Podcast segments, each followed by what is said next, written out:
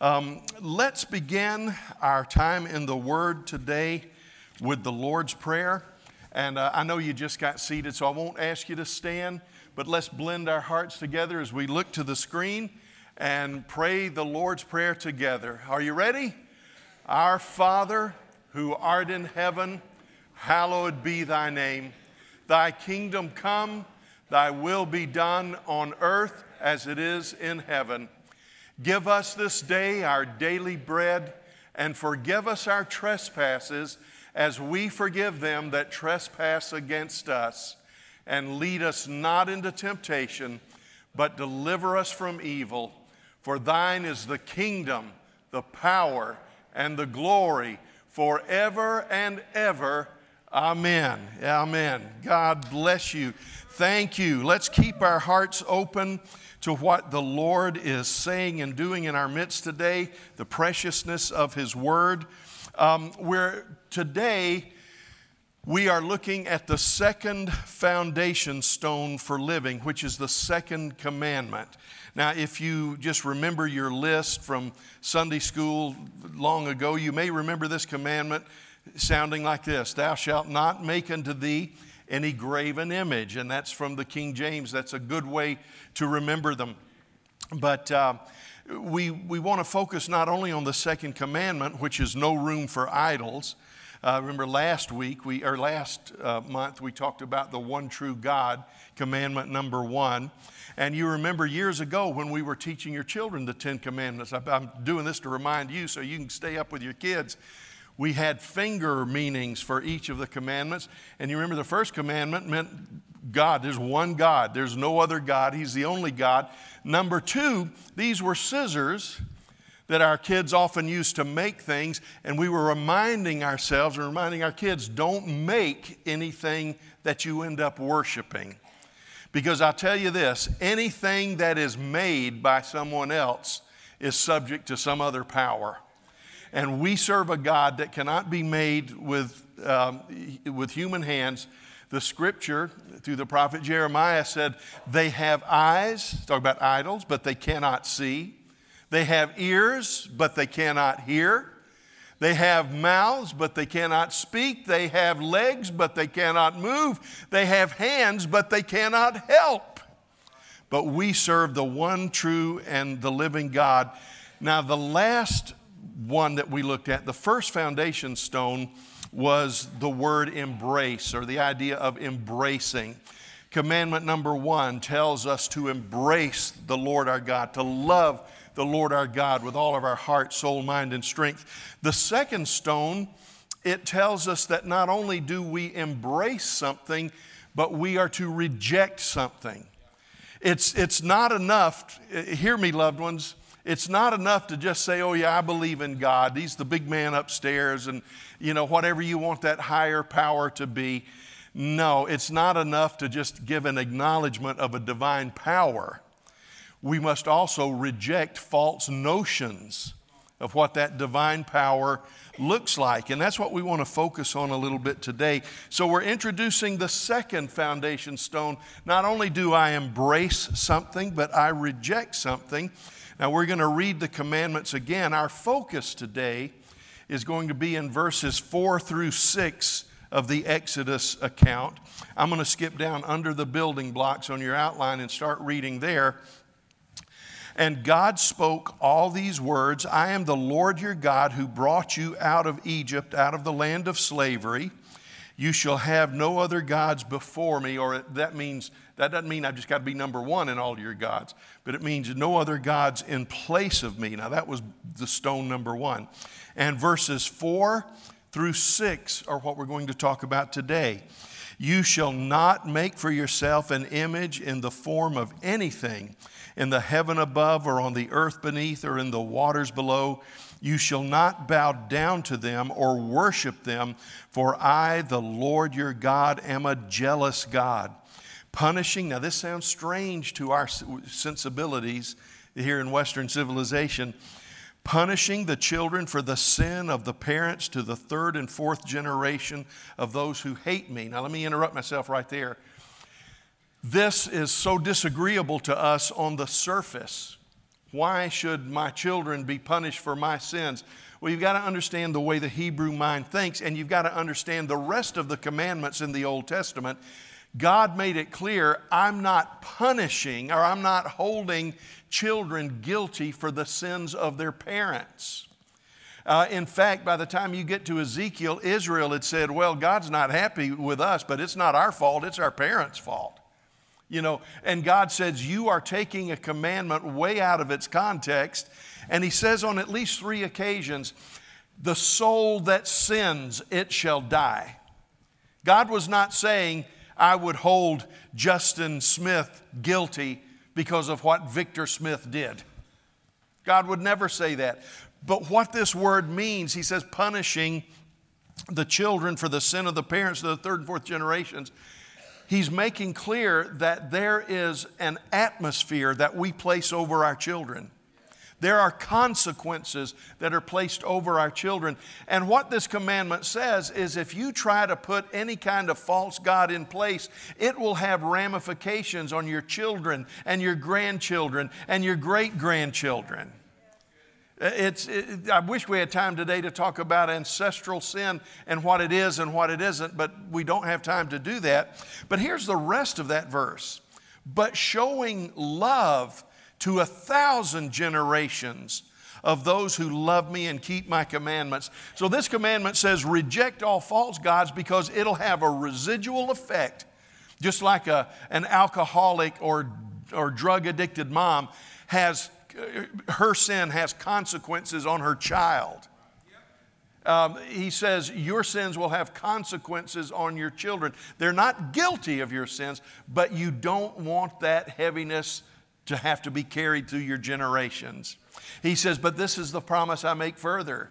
If you will honor me and if you will love me, it won't be that I'll bless you for two or three generations.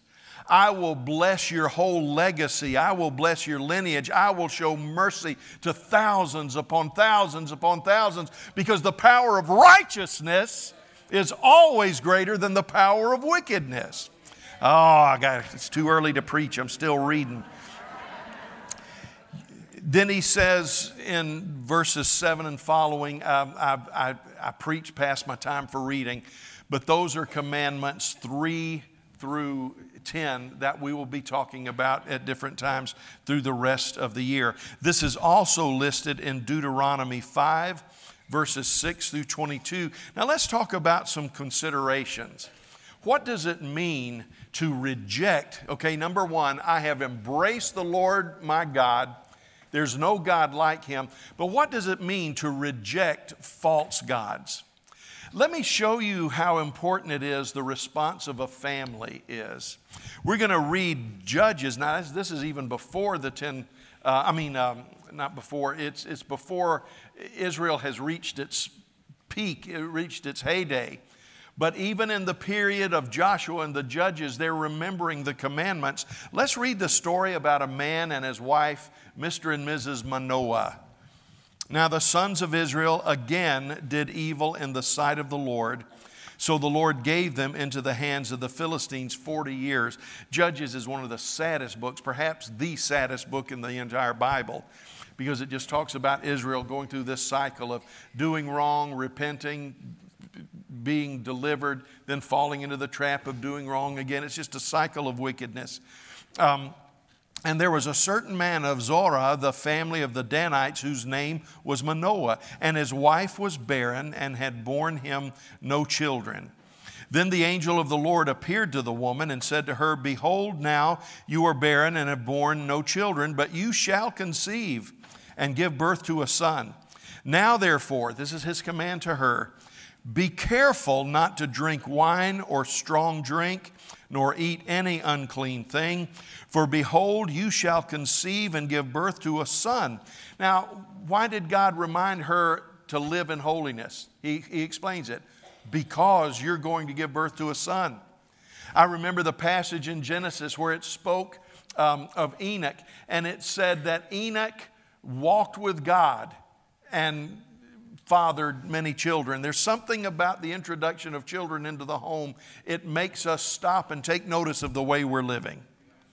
He says, No razor shall come upon his head, for the boy shall be a Nazarite to God from the womb. Now, that's not Nazarene. Jesus was a Nazarene. Nazarene means somebody from Nazareth.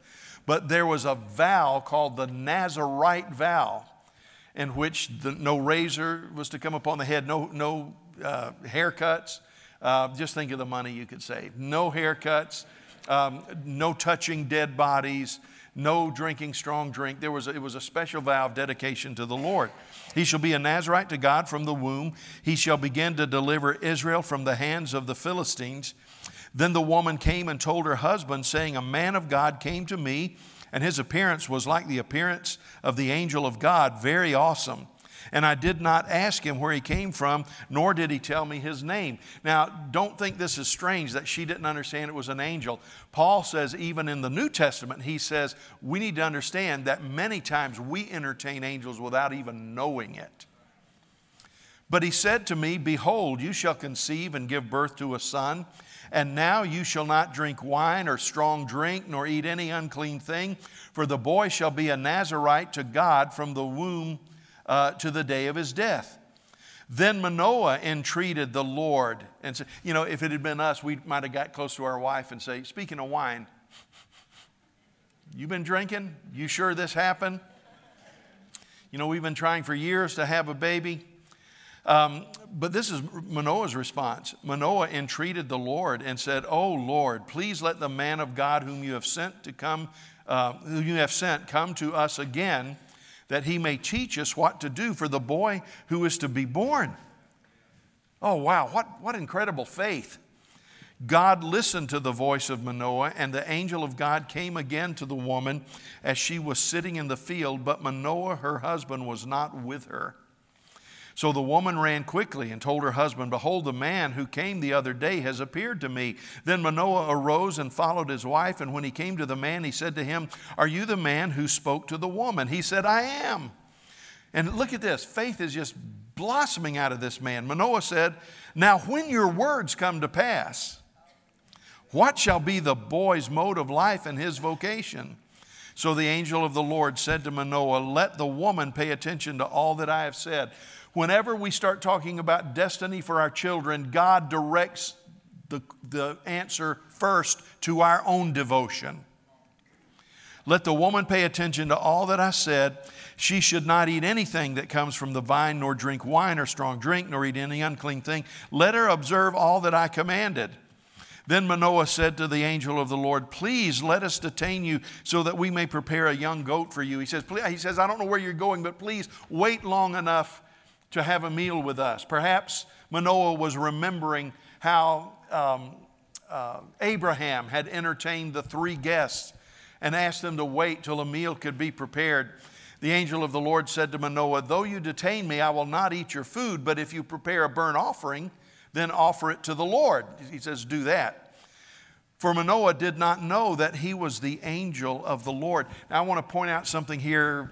Uh, and you got this. I've taught on this. The problem is, it was about 12 years ago when we did a study on angels. But the angel of the Lord is a special appearance of God in human form. We know that it's different than other angels because the angel of the Lord accepts worship. The angel of the Lord says things like this About this time next year, I will visit you again, and your wife Sarah will bear a son. So he, he didn't know that this was the Lord there.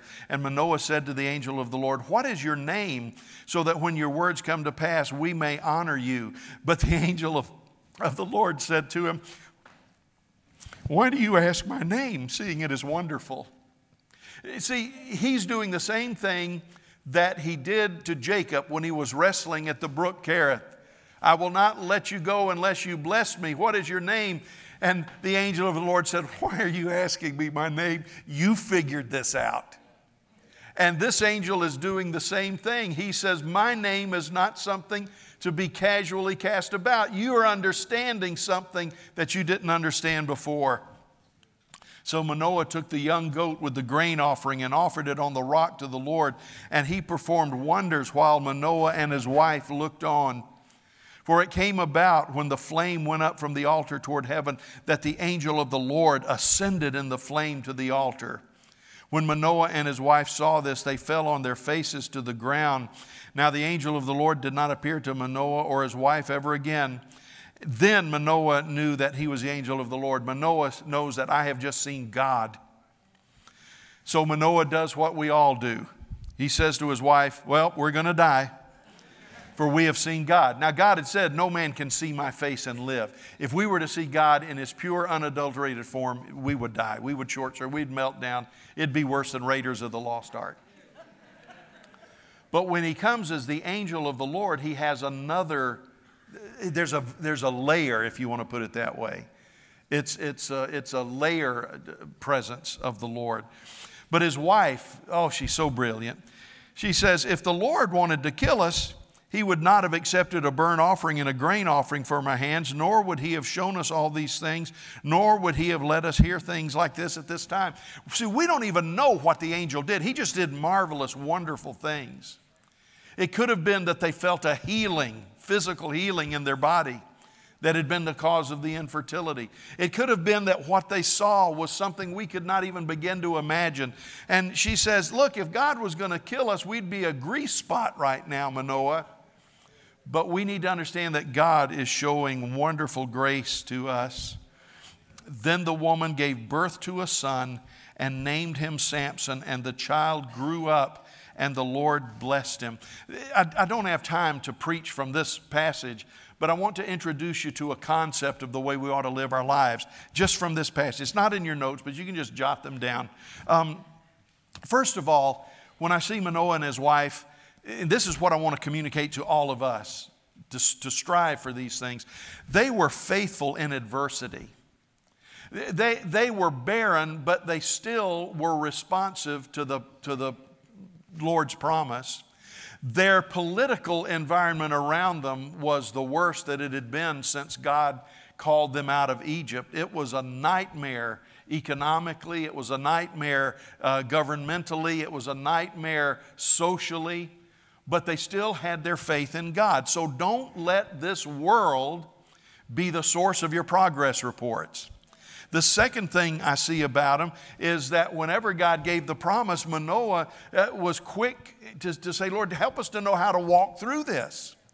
Help us to know how to live out this promise that you've given. Number three, he began to think in terms of faith right away. He said, I, I, Every time we've tried to have a baby, nothing has happened, but you've spoken the word of the Lord. Now, when this word comes to pass, he began to speak. And I'm not talking about a mind over matter, I'm not talking about positive confession, but he put great regard in the promise of the Lord. And instead of trying to spend the next six months figuring out how it could happen, he says, when this happens, how do we raise the boy? The fourth thing I want to point out is that whenever um, um, we begin to lay claim to the promise of blessing on our generations, we need to recognize our part is important. Our part is important. And the last thing is they realize the responsibility. You, are you hearing me, parents and grandparents? And David and Elaine, great grandparents. We have a responsibility of shepherding holiness. We have a responsibility of shepherding generations. I tell you what, I'm not trying to be worfy today. And for those of you that are new to the church, worfy is W E R F Y, wild eyed religious fanatic. We're not trying to be worfy. But I tell you what, I really believe the Lord just put in my heart is that little Caleb is a prophetic sign to us today, telling us that God wants to bless the child and He wants to bless the parents and He wants to bless the grandparents and He wants to bless the great grandparents. God is giving us through little Caleb an, an um, uh, uh, um, object lesson in this very message today. Now, the second thing I want you to understand not only do we see the household of Manoah, the second thing, eh, we need to understand that God tells us to worship purely. Jesus put it this way He said, Those that worship the Lord must worship in spirit and in truth. Listen to Exodus 34. Now, I'm heavy on scripture reading today, but it'll, it'll pan out for us. Then God said, Now, this is, this is when they were coming into the land Behold, I'm going to make a covenant Before all your people, I will perform miracles which have not been produced in the earth, nor among any of the nations, and all the people among whom you live will see the working of the Lord, for it is a fearful thing that I'm going to perform with you. When God says, I am going into covenant with you, that's a fearful, awesome, majestic thing.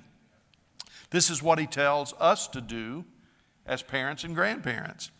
Be sure to observe what I am commanding you this day. I'm going to drive out the Amorite, the Canaanite, the Hittite, the Perizzite, the Hivite, the Jebusite. And then he says in verse 12, Watch yourself that you make no covenant with the inhabitants of the land into which you are going, or it will become a snare in your midst. But rather, you are to tear down their altars and smash their sacred pillars and cut down their asherim, that's their, their uh, idols. For you shall not worship any other God, for the Lord, whose name is jealous, is a jealous God. We talked about this last time. Otherwise, you might make a covenant with the inhabitants of the land, and they would play the harlot with their gods and sacrifice to their gods. And someone might invite you to eat a sacrifice, and you might take some of his daughters for your sons, and his daughters might play the harlot with their gods, and cause your sons also to play the harlot with their gods. You shall make for yourself no molten gods.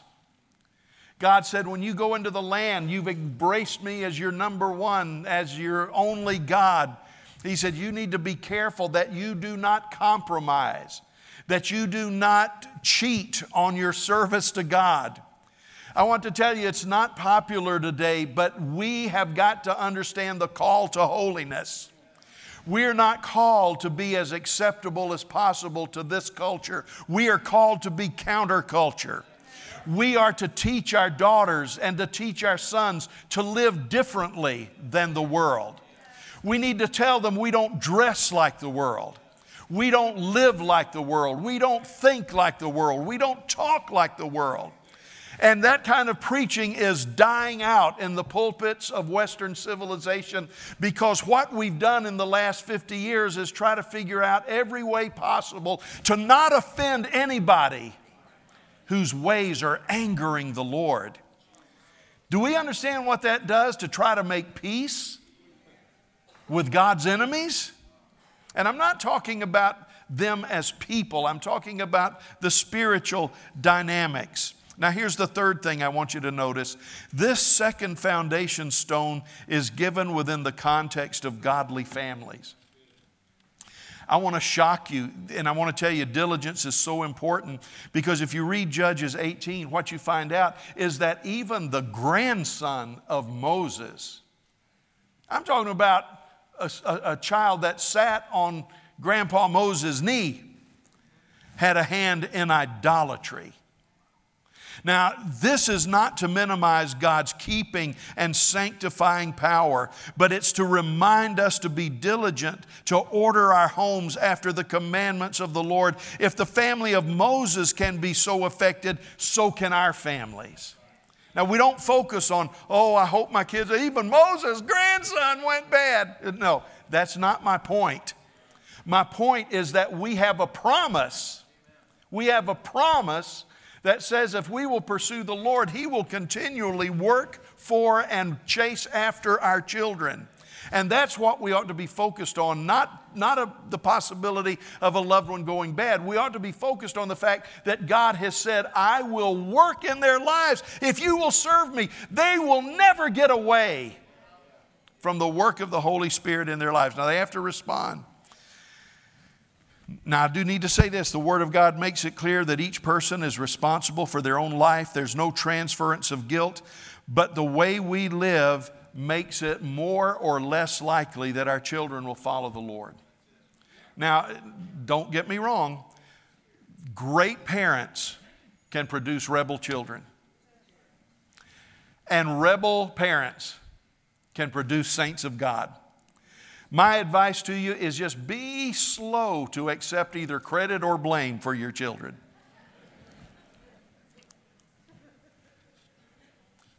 But understand this behind the scenes, God says, the way you serve me will have a direct relationship. to the forces that work in your children's life. He says idols are not to be embraced or even tolerated by the people of God. Now, loved ones, t- this was Israel going into the land. This was a command for Israel in their land. Please don't go out to a strip club tomorrow night and burn it down. Say, I'm tearing down idols in the name of the Lord. All that's going to accomplish is a lengthy jail cell and we'll lose your tithe. Don't do that. That's, that's, not, that's not the way we do it. We, we, we do not live in ancient Israel, and the land is not under covenant with God in that, in that same way. We're in a society that's been declared post Christian. We're in a society that is pluralistic. And whether we like that or not, now we, we need to return to our roots. I believe that. But we have to wage warfare differently. That's what Paul said. He said, Now the weapons of our warfare are not carnal, they're not fleshly, but they're mighty through God to the pulling down of strongholds. The thing I'm trying to make is not that we need to go out and do bad things. We don't need to go burn down abortion clinics, although I think they're as much a, a pagan uh, temple as anything that they would have encountered in that land. But hear me, loved ones. What we need to understand is that in our devotion to the Lord, as for me and my house, we need to be so devout that it will never be said of us like it was said of some of the kings of Judah. They followed the Lord except for this. And, and we see that over and over again. There were a handful of truly godly kings. There were others that at least lived generally the right way. But I don't want it being said at the end of my life, oh, he did good. He served the Lord all the days of his life, except for this, except for that. And loved ones, we have the privilege of living without the except.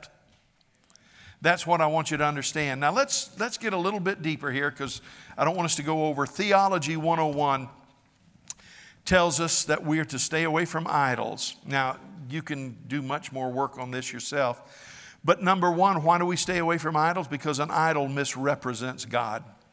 It's the gateway to violating the first and third commandments. The psalmist said, I, I, think it was Asaph, I can't remember who wrote Psalm 50, but I think it was Psalm 50. The psalmist says, God speaking, You thought I was just like you.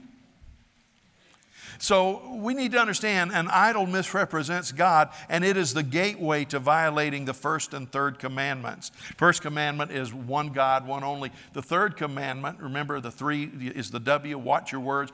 Don't take the name of the Lord your God in vain. So much is attributed to Jesus, so much is attributed to Christianity so much is attributed to God. And true and form to Romans chapter 1 what we see is simply somebody redefining God, putting God in terms that are acceptable to this culture, and they are proclaiming themselves to be proclaiming the Word of God. It's the result of idolatry. The second thing I want you to see is that an idol represents the best effort of the flesh and offers nothing more. You see, uh, an idol may look religious, an idol may sound religious, but the fact of the matter is, idolatry at its best, the flesh at its best, can only produce a Saul. But true religion produces a David. And every time you think that our view short of God's word is good enough, just remember if everything works, if all the dots connect, if all the, the T's are crossed, the best thing you can do is produce a Saul instead of a David.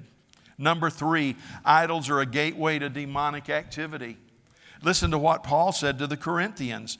Um, now, he had told them they ought not to eat food sacrificed to idols.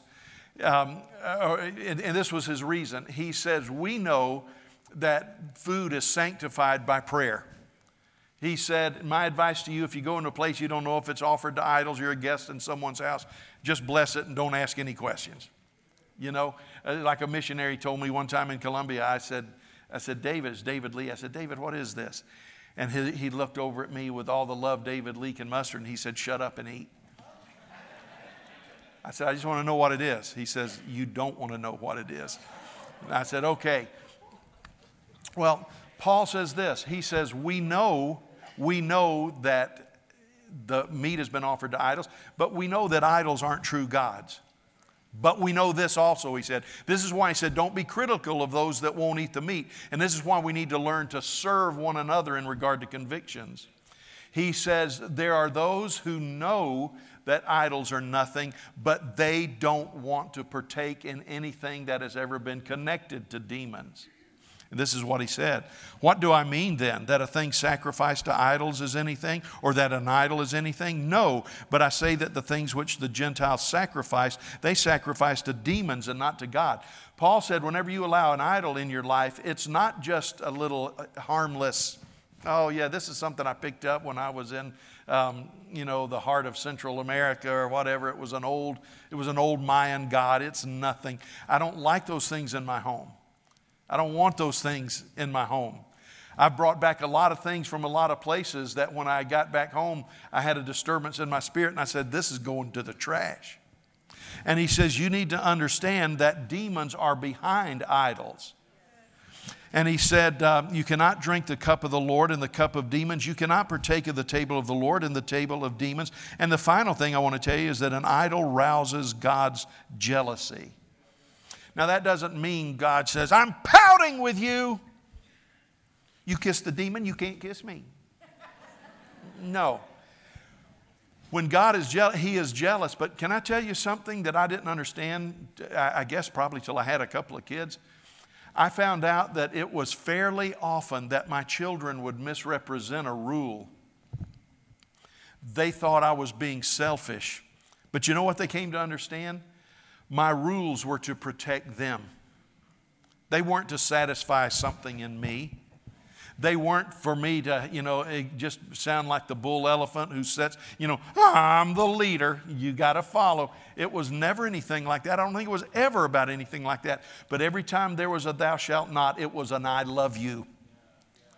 Every thou shalt not from a loving father or mother is an I love you to the children. And the children, give it time, will eventually understand that. And we need to understand that every time God says, Thou shalt not, like commandment number two, it's not a thou shalt not nearly as much as it is an I love you. Now, I don't believe this garbage that's going around saying that they were 10 suggestions. And it, it, it, it's not what even somebody said from this pulpit one time. None, none of our pastors. But you know, somebody said it was a, it was God saying, "Oh, just please don't do this." No, it was not. It thou shalt not means don't do it. It's clear. It's not. I'd rather you not do that. It, it's it's probably not wisdom to do that. God says, "Do it and you'll die." But He says the reason I'm telling you not to do it is because if you do it, you will die. It's for your benefit, it's for your love. I know, I know what you're thinking. Yes, I'm a dinosaur, but I believe this is true. Now, here's number two on the outline. I want to talk about home for a moment because home is where life makes up its mind. You can live a certain way at work and after seven or eight hours come home and put on the real you. You can put on a mask at church and say, I believe in God the Father Almighty, creator of heaven and earth, and in Jesus Christ, his Son, who was conceived by the Holy Spirit. And you go through the whole Apostles' Creed and then walk away and live a different life. But I want to tell you something. When you get home, that's where the real you comes out. That's where life makes up its mind, as I think it was James Dobson said years ago. Um, that's why in the New Testament, and you guys need to hear me, and I hope anybody listening online, I hope you pastors will hear me. We have made our churches dysfunctional. We have made our churches walk in the flesh by thinking that elders and deacons and leadership in church, we say they need to be a good businessman or they need to be a good, you know, type A personality or a good CEO. I want to tell you something. I know that there has been more damage done to the church by men and women appointed to boards and positions of leadership for secular reasons. Oh, they're a good businessman. Oh, they're good in the community. They have standing in the community. And I want to tell you, I've spent 40 something years, that we haven't done it here, praise God, but in my other churches, I've had to spend all of those years undoing the foolishness of putting someone into a spiritual position because of their business acumen. And I don't know where we've got in our churches. Listen, I'm not talking, this is time out. I'm talking to people out there. You just relax and sip your coffee for just a moment. But I, I, we, we have cursed our churches. We have cursed our churches by saying that if someone has the right kind of personality or the right bank account or the right achievements, we need to put them into leadership. It curses a church. Now, every once in a while, you have a rare breed. You have a man or woman that is an excellent businessman. You have a man or woman that's wealthy. You have a, a man or woman that, that has just that kind of leader's personality, but they also have a heart for God. And when you can embrace somebody like that, you get you know, you get a double blessing. I understand that. I'm not trying to paint in too broad a strokes here. But when the New Testament starts telling, when Paul starts telling um, the other apostles how to choose leaders for the church, he says, Be sure they're full of faith, be sure they're full of the Holy Spirit, and be sure they manage their families well. Now, he didn't say their families had to be perfect because even God's family is not perfect. But he said they manage well. If a child's in rebellion, they handle that situation scripturally. If their children are being brought up, it's handled scripturally. Are you guys with me out there today? Okay, I just wanted to be sure. I'm having a bad eye day. I'm, all I can see is Justin and James. But uh, uh, I just wanted to, to be sure you're with me. But what Paul was saying was this He says, understand this they, they need to be doctrinally correct. They need to be full of faith. They need to be full of the Holy Spirit. And when you talk to their wife, when you talk to their children, they are the same at home that they are in church. And let me tell you the way this thing works. He says, if you follow God, you'll have generational blessing after blessing after blessing. And I want to say this don't be discouraged if you're saying, Pastor, I raised my child right, but they're not living for the Lord. Let me tell you, it ain't over till the fat angel sings. And, and um, even Manasseh, even Manasseh turned to the Lord at the end of his life. So don't give up on the promise of God for your children, okay? But this is the way it works in the negative. Let's just look at four generations that the Lord described in this second commandment. First of all, we see Uzziah, who was a father with misguided worship. That's how it begins. Uzziah, when you read his account in Second Chronicles 26, few kings, few kings, you can count them on one hand and have several fingers left over, had the accomplishments and the praise of God the way Uzziah did. But this is what the scripture says He had a full, blessed life, but when he grew strong, his heart was turned.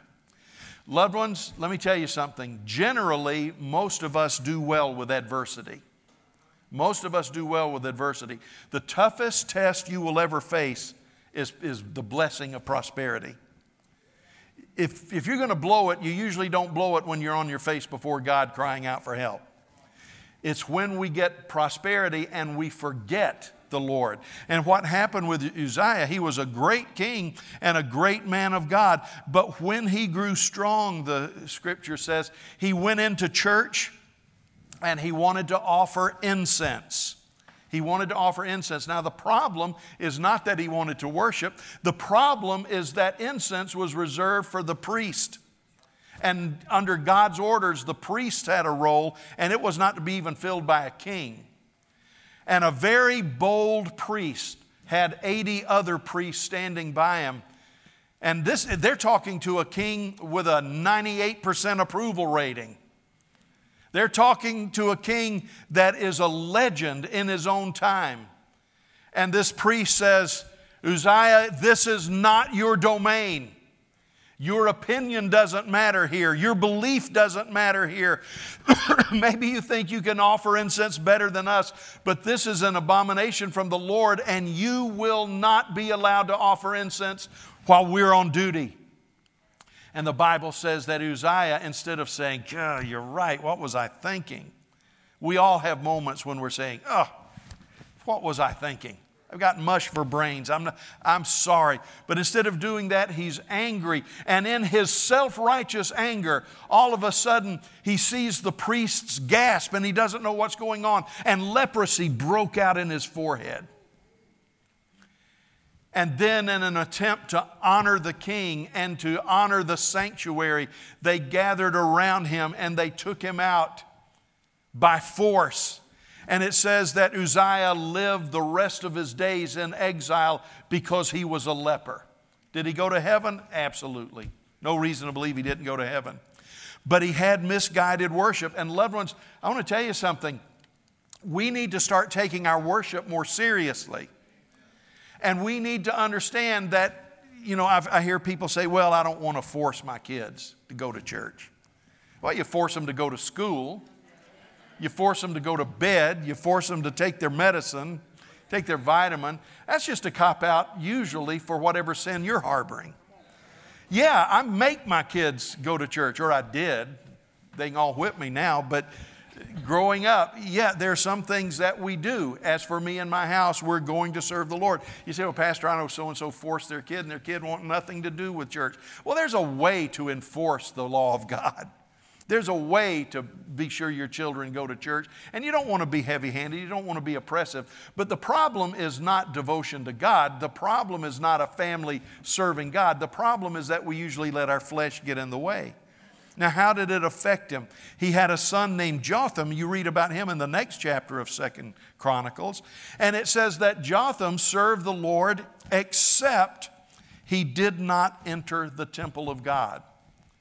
I know people like that. I believe they love Jesus. I believe they're going to heaven.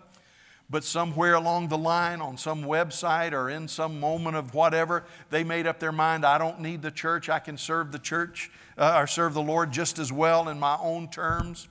You see, when, when the, the, the Father has misguided worship, it will intensify in the next generation um, and they may be doing a lot of things right. They may even love the Lord, but they said, you know what? I will worship on my own terms. Jotham's son Ahaz was a grandson with corrupted worship. He said, Well, grandpa said that he could fill anybody's role. My dad said, I don't even need the church. Well, I tell you what I'm going to do. I'm going to worship the Baals and God knows my heart. And what he did is he corrupted his worship by sacrificing his own children on the altar. Loved ones, we need to pay attention to what our views are. We need to pay attention to things that we tolerate. We need to pay attention to things where we say, oh, you know, it's not going to change. My attitude's not going to change it. It's going to change it in the life of your children. And then we go to the fourth generation. The great grandchildren were sacrificed to idols. Now, don't misunderstand me. I'm not trying to manipulate you by saying this is going to happen. If you don't serve God right, your children are going to be cursed, your grandchildren are going to be cursed, your great grandchildren are going to be cursed. This is not a formula, and it is not, it, it's not a recipe where if you do this, this, this, and this is going to happen automatically, but it's an atmosphere that you create and it's a probability that you create. And I don't want to manipulate you, I don't want to shame you, but I do want to say, according to the Word of God, the way you serve the Lord will make it easier or more difficult for your children to serve God. Now, let's wrap it up because we're out of time almost. How do we live idol free? Well, we've, we've figured it out by the first two commandments. I am to embrace, and then I am to reject.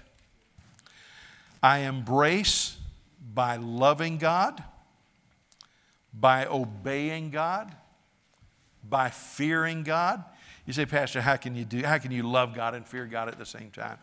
Uh, the fourth thing is by honoring God. Someone asked um, Jim Bakker one time when he had all of his trouble and went to prison somebody well meaning said, Jim, when did you stop loving the Lord? And Jim Bakker, and I think with an honest and insightful and profound answer, he said, I never quit loving the Lord. He said, I've loved the Lord all my life. He said, I quit fearing him. I quit fearing him. And I thought I was so secure in his love that I could live any way I wanted to, and he'd just do what he had to do to get me to heaven. He said, Now, the sad fact is that that is what he does. But he said, I've lost everything. He said, by taking that mindset. So we love God, we obey God, we fear God, we honor God by pursuing Him, giving Him our time and our priority, and by worshiping Him. But we also live idol free by rejecting.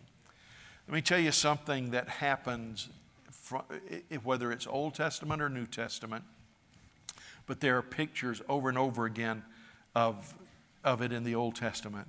When idols gain a place in the life of the children of God, two things will ultimately be lost. It might take a generation, it might take two, but it will ultimately be lost. We lose the presence of God and we lose the power of God. We lose the presence of God and we lose the power of God. I want to close with the principle of sanctification. Sanctification in itself I reject something, I embrace something. Sanctification is, desi- is designed, and that's sanctification. It's, it's, um, it's what you and I are. We are, it's an adjective. It's, we're sanctified. We're, we're separated from evil and dedicated to God. It's, it's what we are. We are sanctified. But it's also a verb, it's something that is going on in our lives. It's not just a noun, it's a verb we are becoming transformed in our minds and our living.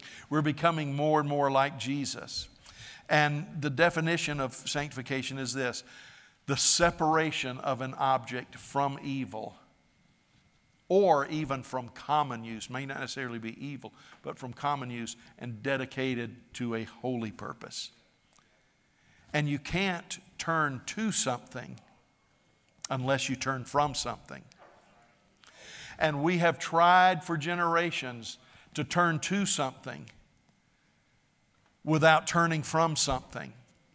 And like the children of Israel who went into the wilderness carrying idols from Egypt, we have asked God to bless our journey when we've not, we've, we've done like Jacob's wife, we've carried household idols with us. God is saying, I want you to understand not only am I the only God, but you've got to, you've got to understand you got to break up with your old boyfriend. You got you to let those idols go. You know, I, I, have actually tried to counsel people, uh, none in this church that I can think of right now, but in the past, I've actually tried to counsel people whose attitude is, well, I, I don't expect my husband to be perfect. I know he's going to have an occasional affair.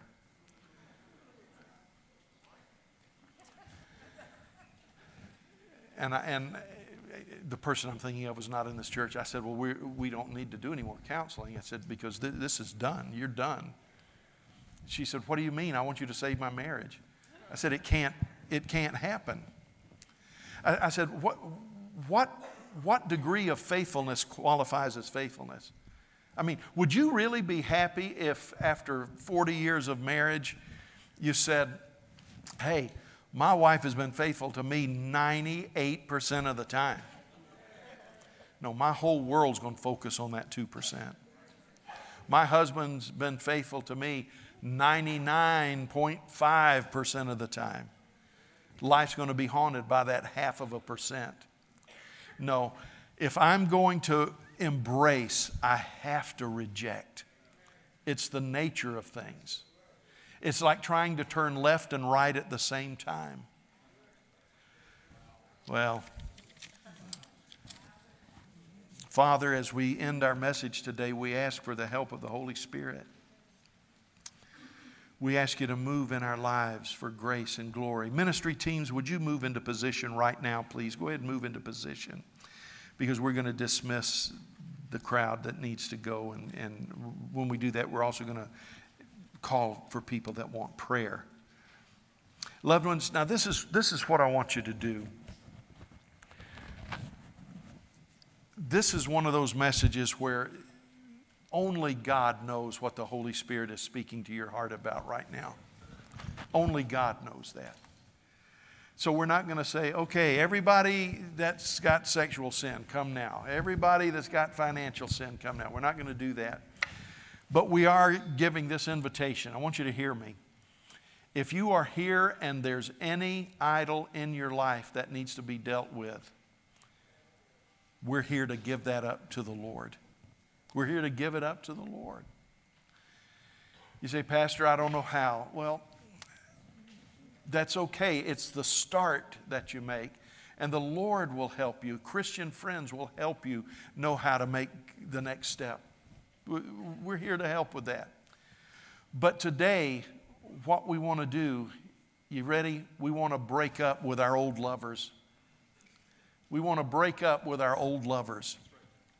We want to break up, and I'm not just talking about sexually, I'm talking about emotionally, attitudinally, you know, whatever. Whatever, whatever that old lover is in your heart, you've got to let it go. You see, some of you are trying your best in the natural. You're trying your best to have a good marriage, but in the attic, you've still got old love letters hidden. You've still got soul bond connections because well i just it was it's just so special and so meaningful to me you need to get rid of it you need to get rid of it. it. Just as I would tell you to go home and get rid of those love letters, I'm telling you, whatever spiritual affection you're holding to, you got to let go of. You've got to let go of. God is calling us to embrace, and the only way I can embrace is to let go. The only way I can embrace is to let go. You remember I told you about how they capture orangutans in Sumatra? They create a hole in a tree just big enough for the orangutan to put his hand through and grab the food that he loves. But when he makes a fist, he can't get his hand out of the tree. And most orangutans, unless it's been changed through humanitarian laws or animal rights laws or whatever, most orangutans are, are captured by those that would enslave them. They're thumping and they're stomping and they're snarling but they can't get loose. They're pulling.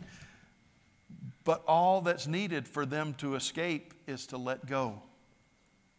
And then they can pull their hand out. Loved ones, there's not a church in Columbia that teaches a better message of grace and a stronger message of grace than we do. We believe strongly there's nothing I can do to make him love me more, and there's nothing I will do that'll make him love me less. But I'm here to tell you this that message does not mean we live any way we want to, and God will accommodate.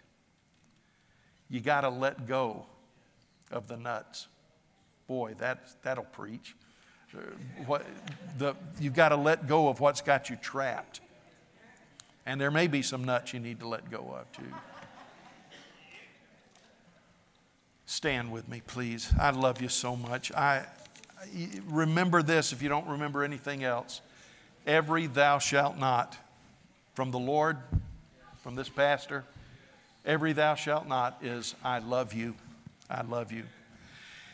Here's the way we're going to dismiss, and you'll be out of here in 60 seconds, uh, those of you that need to go. If you are here and you don't know Jesus as your Lord and Savior, if you'd like to know how to begin walking with Jesus, please see one of the ministry teams that are up front. If you need prayer for healing or prayer for a specific need, please come to one of the ministry teams that are up front. You may want to just come as the worship team leads us into the presence of God. You may want to just come and stand in the altar and just worship Him. That doesn't mean necessarily there's an idol in your life, but you are taking the moment to draw close to Him. You may want to stay where you are and just enjoy His presence as we worship together. If you need to go, God bless you as you go.